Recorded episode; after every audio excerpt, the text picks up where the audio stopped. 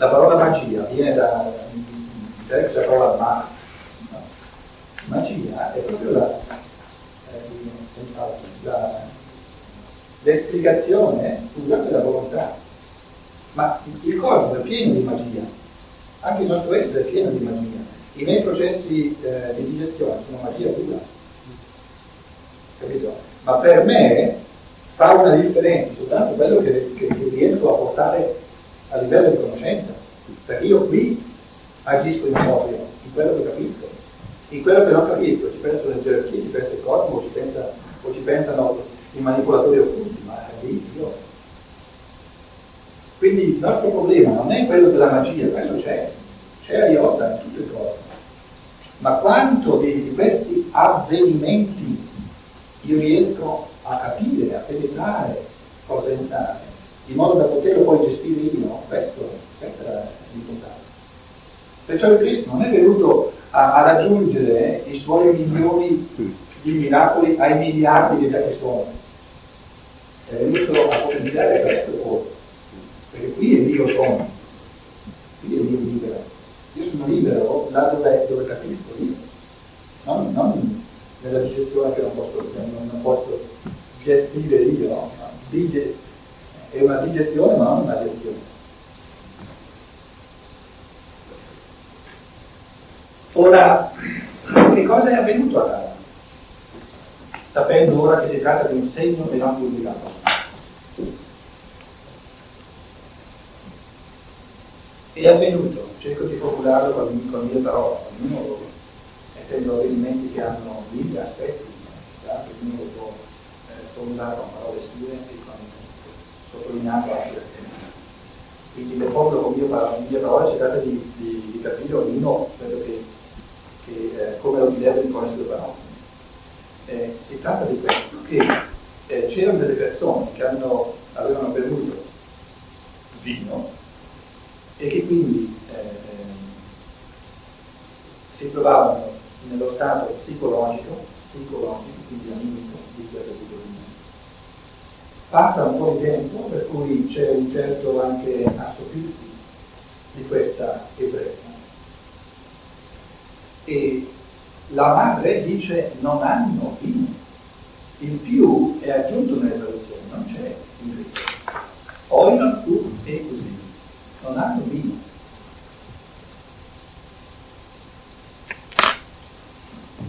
Perché il vino di cui, di cui lei parla al Cristo, a suo figlio, non c'è mai stato nell'umanità. Non c'è. Non è che non ce l'hanno più. E lei sa quale vino lui viene a portare, che è la forza del Dio, che è l'entusiasmo e l'ebbrezza del Dio. Allora dice, eh, il vino che tu porti non c'è, non hanno vino. Questo vino che tu vieni a portare nell'umanità non ce l'hanno. Il più è giunto, non c'è nel testo questo, questi sono, sono particolari molto importanti.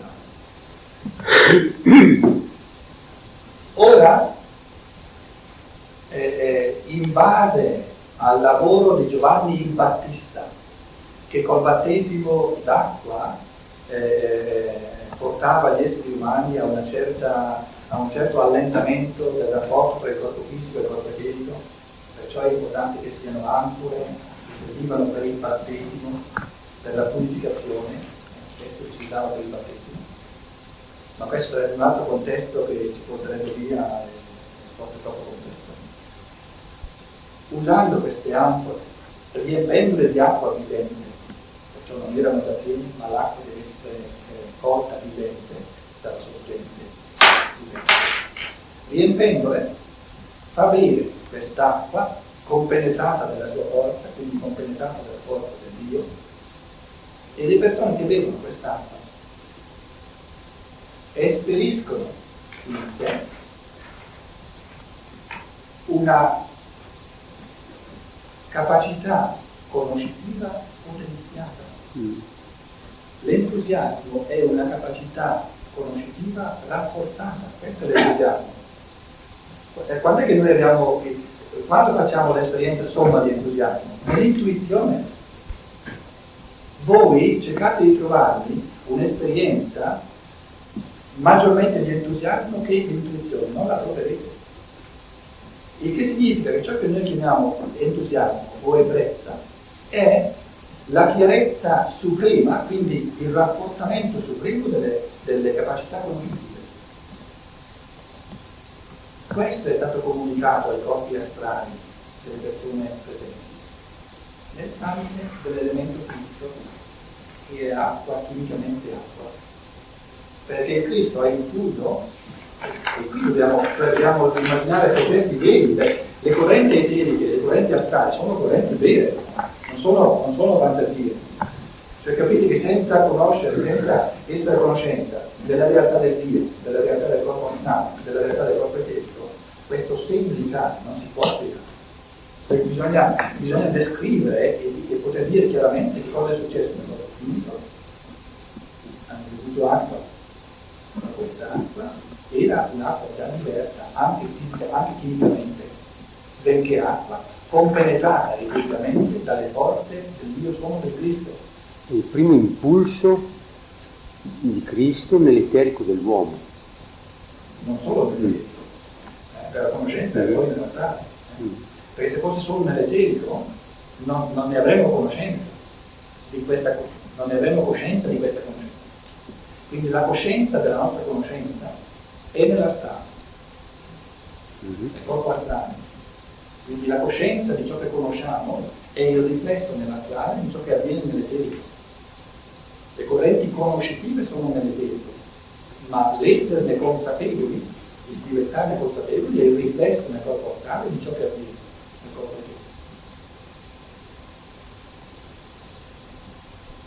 chi ha fatto e in quale misura questa, questa, questa esperienza conoscitiva di, eh, di chiarezza cristallina, diciamo, non tutti, e non tutti allo stesso grado, e questo ce lo dice alla fine, dicendo che i suoi discepoli, cioè coloro che proprio adesso si mostrano suoi discepoli proprio perché sono in grado di compenetrarsi di questa forza, quindi ciò ha a che fare anche con il loro karma già passato che siano arrivati al punto da essere in grado di ricevere questa forza, questi trovano questa salvezza dell'essere. E per poi viene tradotto, una frase che non significa niente, vediamo credetelo in lui. No, credetelo in lui significa eh, episteusan eis auton. Eh, al versetto eh, 11 Cosa significa episteusan eis auton? Significa trovarono la salvezza del Dio sono. Cristo è sempre Dio sono. Quindi fecero in sé l'esperienza della salvezza, dell'autogestione, salvezza significa autogestione, del Dio sono.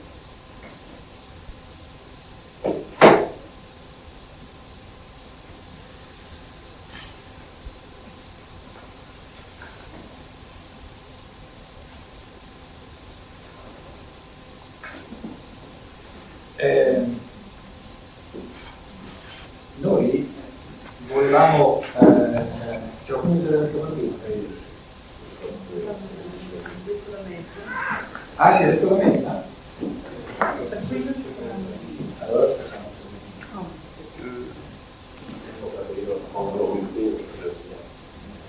No, se abbiamo detto eh, cosa? No, fermarsi. Sì, quanti vediamo. Eh? Non possiamo lo stesso dare. 5 minuti Mm. Finire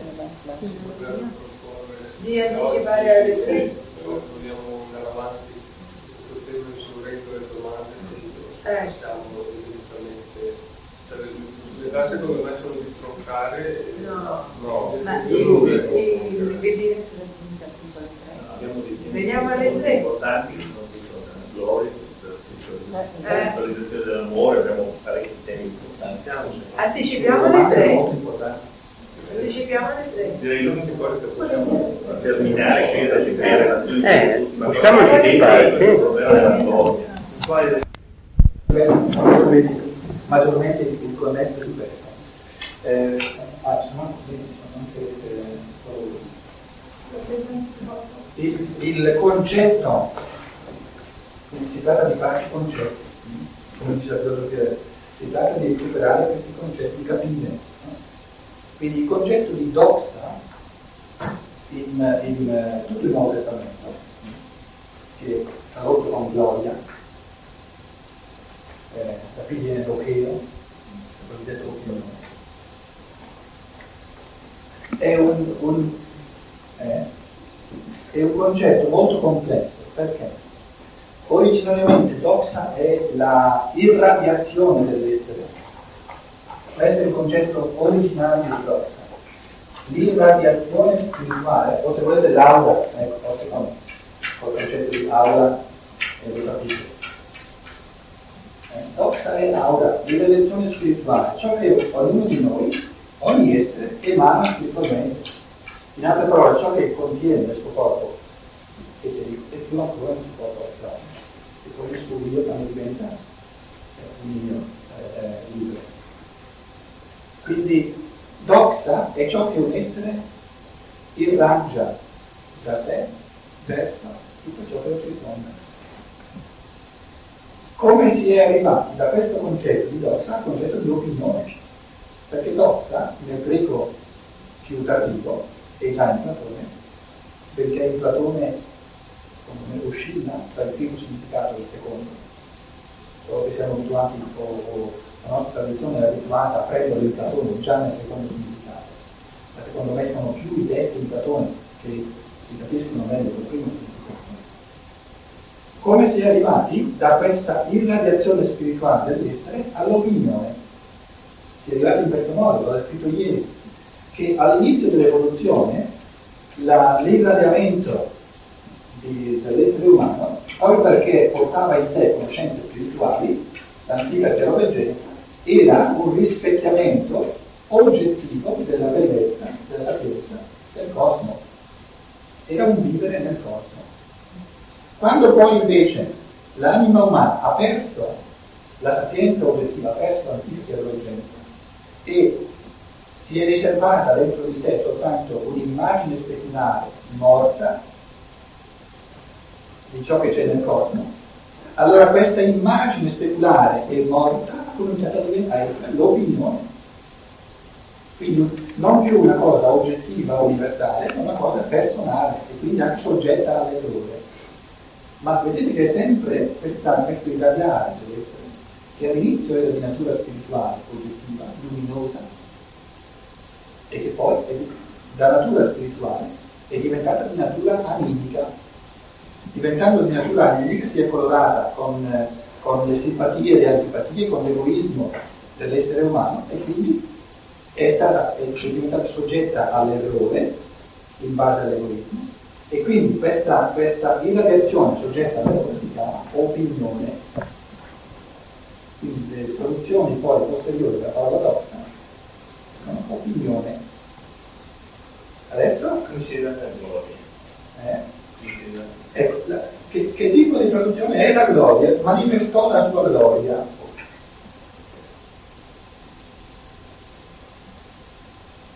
Il greco è efanerosen, efanerosen, cioè fenomeno, efanerosen, tendoxa.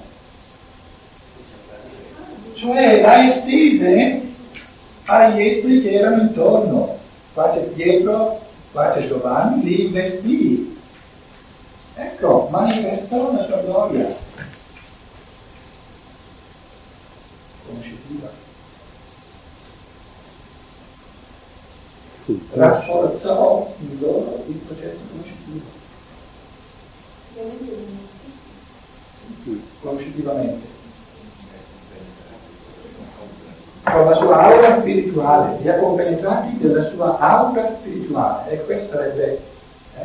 Quindi in greco, per lo scrivo in greco, perché sono parole che abbiamo anche in italiano, quindi non penso che, eh, che, ehm, eh, che sia totalmente eh, incomprensibile.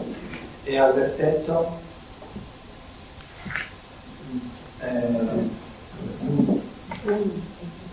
al versetto 11 e Paneros entendoxa eh? e Paneros 10, eh, 10 dog signs.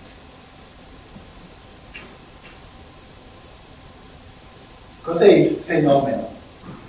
È un, una, un apparire, un manifestarsi. Epifania, eh? Mm-hmm. Epifania, epi da di sopra, e che appare dal di sopra. Ten doxa, non ci di spiegare cos'è la doxa di un essere. Quindi vedete che senza la scienza dello spirito che, che ci fa capire che non c'è soltanto questo pezzo di materia come un essere, ma c'è ben altro, è impossibile capire questi testi. È del tutto impossibile capire questi testi. Sapete? Perché che significa manifestò la sua gloria? Mm. Eh, ditemi voi che cosa, che cosa si immagina il cattolico tradizionale Niente. come Media. manifestò la sua gloria. Media. In generale che compie questo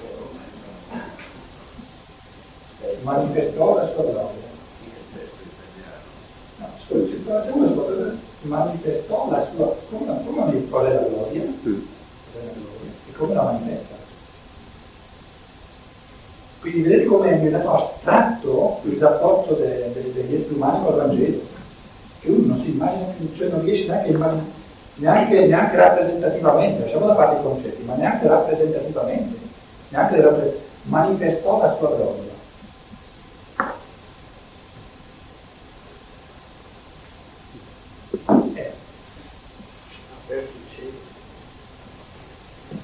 Che, che sono aperti i cieli. Sì. no? Il sole è una cosa molto importante. Mm. Quindi è chiaro questo, questo, questo concetto di, di, di doxa, eh? Nel dizionario etimologico, Eh, eh, gloria che parte dal latino da collegare, no? Poi a un certo punto dice, c'è una che dice la gnoia con la famiglia di Gnovo, Gnavo, quindi si vede proprio che questo collegamento è, una, è un passaggio conoscitivo, colui che non sa, come ignaro. dice da, No, latino gloria, da collegare, forse attraverso una singolatura. Poi dice da Gnoia, con la famiglia di Ignovo, Ignavus, per cui vedi Ignavo. La- l'origine di gloria è tutt'altra, la radice della parola gloria è tutt'altra. Eh, Viene dal, da, da, è una matrice ebraica, no? Da l, che è una manifestazione dell'essere. Eh, eh, da qui viene il latino clarus. Eh, clarus è proprio una irradiazione dell'essere. Quindi gloria è, cla- è- è claritas. Eh, la radice di gloria è la stessa che claritas. Clarus. La gloria è l'insieme di di meriti che una persona aveva, in modo banale, no? In modo e glorificare e in modo riconoscere, Riconoscere, eh, questi meriti. Eh. Quindi dice manifestare la gloria e significa questo, manifestare i veri meriti a livello interiore, che sono comunque le capacità interiori per cui uno va fare queste cose, e di- quindi la gloria è da questo che non è più alta qualità di una persona. Sì, ma come la manifesta la sua gloria? In che, in che senso è occulta e in che senso è manifesta? È occulta quando resta nel suo essere e manifesta quando si comunica, attraverso dei segni, e cioè dei segni che possono essere conosciuti, ci dà la possibilità di conoscere. E quindi il conoscere i segni è l'entrare nella sua sfera di irradiazione conoscitiva. Il conoscere il segno, capire il segno è entrare nella sua sfera di irradiazione luminosa del Dio, nella sua sfera di irradiazione conoscitiva.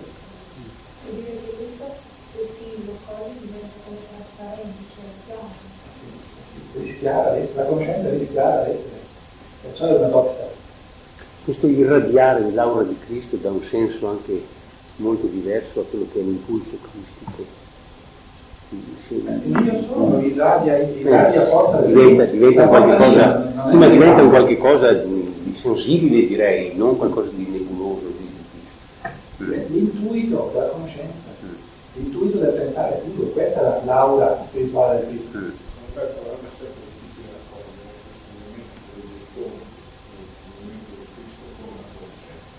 Perché purtroppo per, per, per, per destini, storie che abbiamo l'abbiamo su questa conoscenza che la vediamo sempre questa presa che Teorica, teorica, che- e non ci rendiamo conto che le cose più belle le abbiamo quando le conosciamo. E secondo me sono abbastanza La, so- la, la sostanza, cioè ciò che, ciò che è più sostanziale, sostanzioso e più reale, lo stato massimo di realtà per l'essere umano è nella conoscenza, non nelle gambe che si muovono. Io credo che tutti i problemi che è nato perché la conoscenza, piano piano diventa la conoscenza del mondo fisico, Opinione. dell'immagine.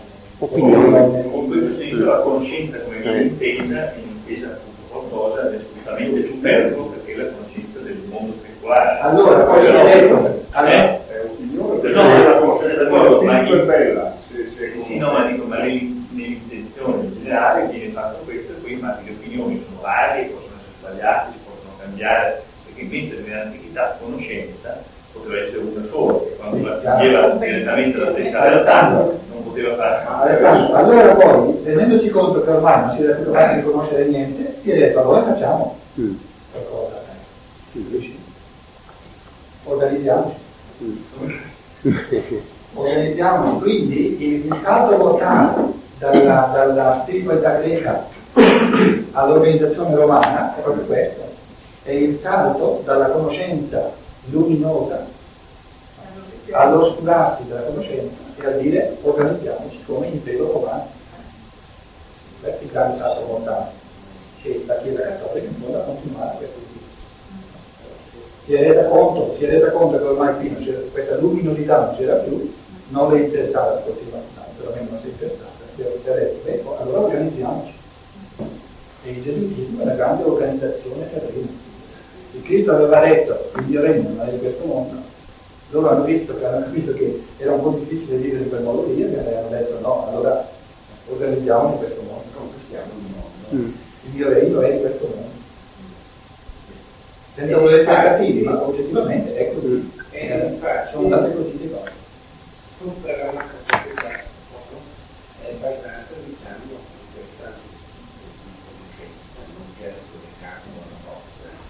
E e anche i luoghi comuni per dire i miracoli della scienza, i miracoli diciamo, della tecnica, eccetera, Sono tutti a livello operativo. Esistono, diciamo, a questo livello qua, a livello operativo, la tecnica. la manipolazione con la volontà, La- la nostra- la- cosiddetta scienza. la potenza. La cosiddetta scienza non è una conoscenza della natura, è la capacità di manipolare la natura. Eh, se c'è una generazione degli esseri umani che ha conosciuto pochissimo la natura, è proprio la nostra. Quindi la nostra conoscenza della natura è minima però massima la capacità di manipolare. Quindi non è vero che la scienza oggi conosce la natura meglio della scienza dei 500 anni fa, non è vero. Noi abbiamo una tecnica capace di manipolare la natura a livello operativo, ma non abbiamo una scienza. Quando, quando i fisici, per esempio, i fisici atomici cominciano a parlare di energia o, o di luce, eccetera, ci si rende conto che nel campo del pensare, nel campo della conoscenza, sono di quelli analfabeti, che se si rendessero conto di quando sono analfabeti comincerebbero a studiare un pochino di filosofia, almeno si renderebbero conto di non saper pensare. Però facendo esperimenti a livello concreto, facendo esperimenti, è chiaro che uno impara tanti modi di operare e di manipolare la natura. Perché la natura a livello operativo risponde a certi esperimenti. Quindi io so, la medicina non è fondata sulla conoscenza, la medicina eh, normale non è fondata sulla conoscenza, è fondata sull'esperimento. A forza di sperimentare salta fuori qualcosa. Ma il fatto che a volte che io so cosa succede eh, nel corpo fisico in ba- in base a questa medicina, io so soltanto una, conosco una reazione del corpo fisico, ma non ho la conoscenza della natura spirituale di questa